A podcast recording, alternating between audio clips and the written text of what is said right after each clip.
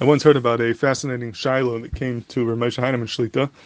The Shiloh was about a couple who was not from, and the uh, wife was a Jew, and the husband was not. The husband was a guy, and uh, they were getting uh, closer to uh, Yiddishkeit. The woman started being scarf to Yiddishkeit, and um, but she was still living with her husband, who was a guy.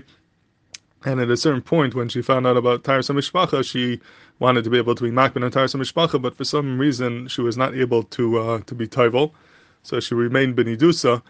And her question was, is it mutter for her to uh, to live with her husband, who is a guy, Benidusa, while she's Anita before she's Taival? So for some reason she was not able to be Matar herself, and she was trying her best to uh, try to keep whatever halachas that she could. And the question is, is it is there a Isser Bias Akum on a Isha who's a Nida. Obviously, the husband is a guy; he doesn't have any issues. He could do what he wants. But she, she is a yid. She's mechuyev to uh, keep din nida. It's usher for a yid to be bayil nida. But over here, the one who's being bayil her is not a yid. He's a guy, and maybe there's no isser for a isha nida to be nivel to a guy. Maybe the whole isser nida is only when the bayil is a yisrael, but by a guy, it's not a problem. So this is a shaila that came to Rabbi Heinemann. Is there an isser nida?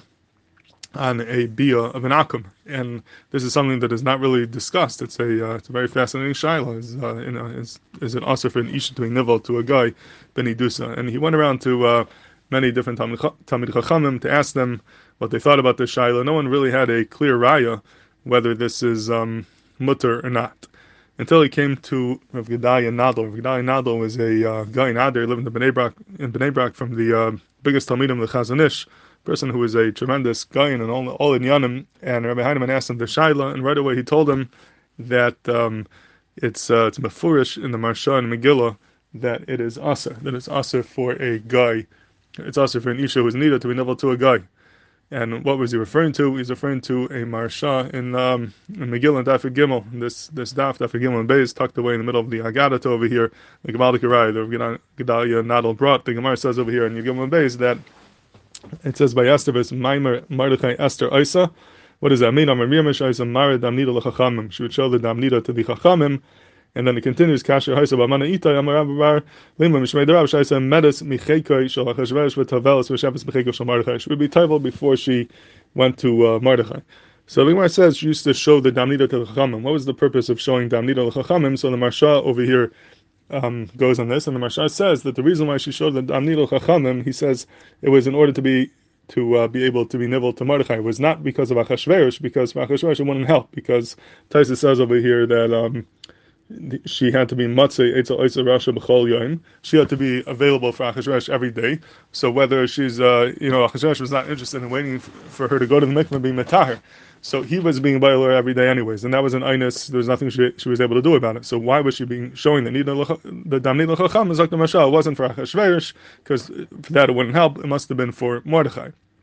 So Zakt of Gedalia, you see from the Maharsha that he had a tzad to say that she would show the damnid lechacham for Achashverosh But just you can't say that because Achashverosh didn't care. But Be'etzim, it sounds like that's something she should have done. And the Maharsha says Be'etzim there was an in Isra over here, but was done by Einis, and there's nothing she could do about it. But it's clear from the Maharsha that he understood that the Bias Akam of Achashverosh with Esther Benidusa would be a problem. That is considered a a Isser of Bias Nida, and this was his raya that it would be us in such a case that Isser Nida applies to a guy as well. Gemalik raya from Gedai Nadal. Just want to be myself that if you look in the Chuvas Pnei Yeshua, this is the um, not from the Pnei Yeshua, not from the famous Pnei Yeshua, but I think it's actually from his grandfather. So it's a earlier Achron. He writes in um, Even HaEzer Simnam Dalid. He also seems to Naman as Davar Pashit. He seems to assume that there is a Isser Nida by Bias Akum because he's going on Gemara in Sanhedrin on Daf Ayin Dalam Vez where the Gemara asks how could Esther be Nivel Tachashverish Esther before Hesia Havia is before Hesia there should be a Chiv Kiddush Hashem because it was done before Hesia. She has to be Meisa Nefesh and the Rishonim over there all ask, why does the Gemara come on to Farhesia? Why doesn't the Gemara just say it's Gila Araya? She was an Esher she was married to Mordechai, and uh, that itself would be a reason to be to be Nefesh. Why does the Gemara come on to Farhesia? And some Rishonim answer that that Gemara is going like the Madamar, that Esther was not married to Mordechai. Doesn't have that Russia, and she was not an Esher therefore the Gemara comes on to Farhesia. So, effective Pnei Yeshua, okay, you could get around Eishes she could say she wasn't married to Mordechai, but what about Isser Nida? She for sure was a Nida at a certain point, and the Gemara actually darshans with this Chalkal and Malcolm Ma'od that she became a, uh, she was Pierce Nida, so why doesn't she have to be Meiser Nefesh because of Isser Nida, which is also a Gila Arayas? Why does the Gemara come on to Frahasia, typically Mishum Isser Nida? So Ayin Sham, he answers whatever he answers, but it's clear from him that he assumed that being a Nida would be a reason for her to have Meiser Nefesh because there's an Isser on her to be novel to an Akim Benidusa. That seems to be Pasha to the Chuvas Pnei Yeshua. If you hold that Isser does not apply to an Akim, then obviously his Kasha wouldn't be a Kasha. So maybe the, the Gemara itself, with Rishonim, would be right the other way, but from the Chuvas Pnei Yeshua, you assume that he assumed as a Davar Pasha that the Isser applies to a Bias Akim, just like a Bias Yisrael.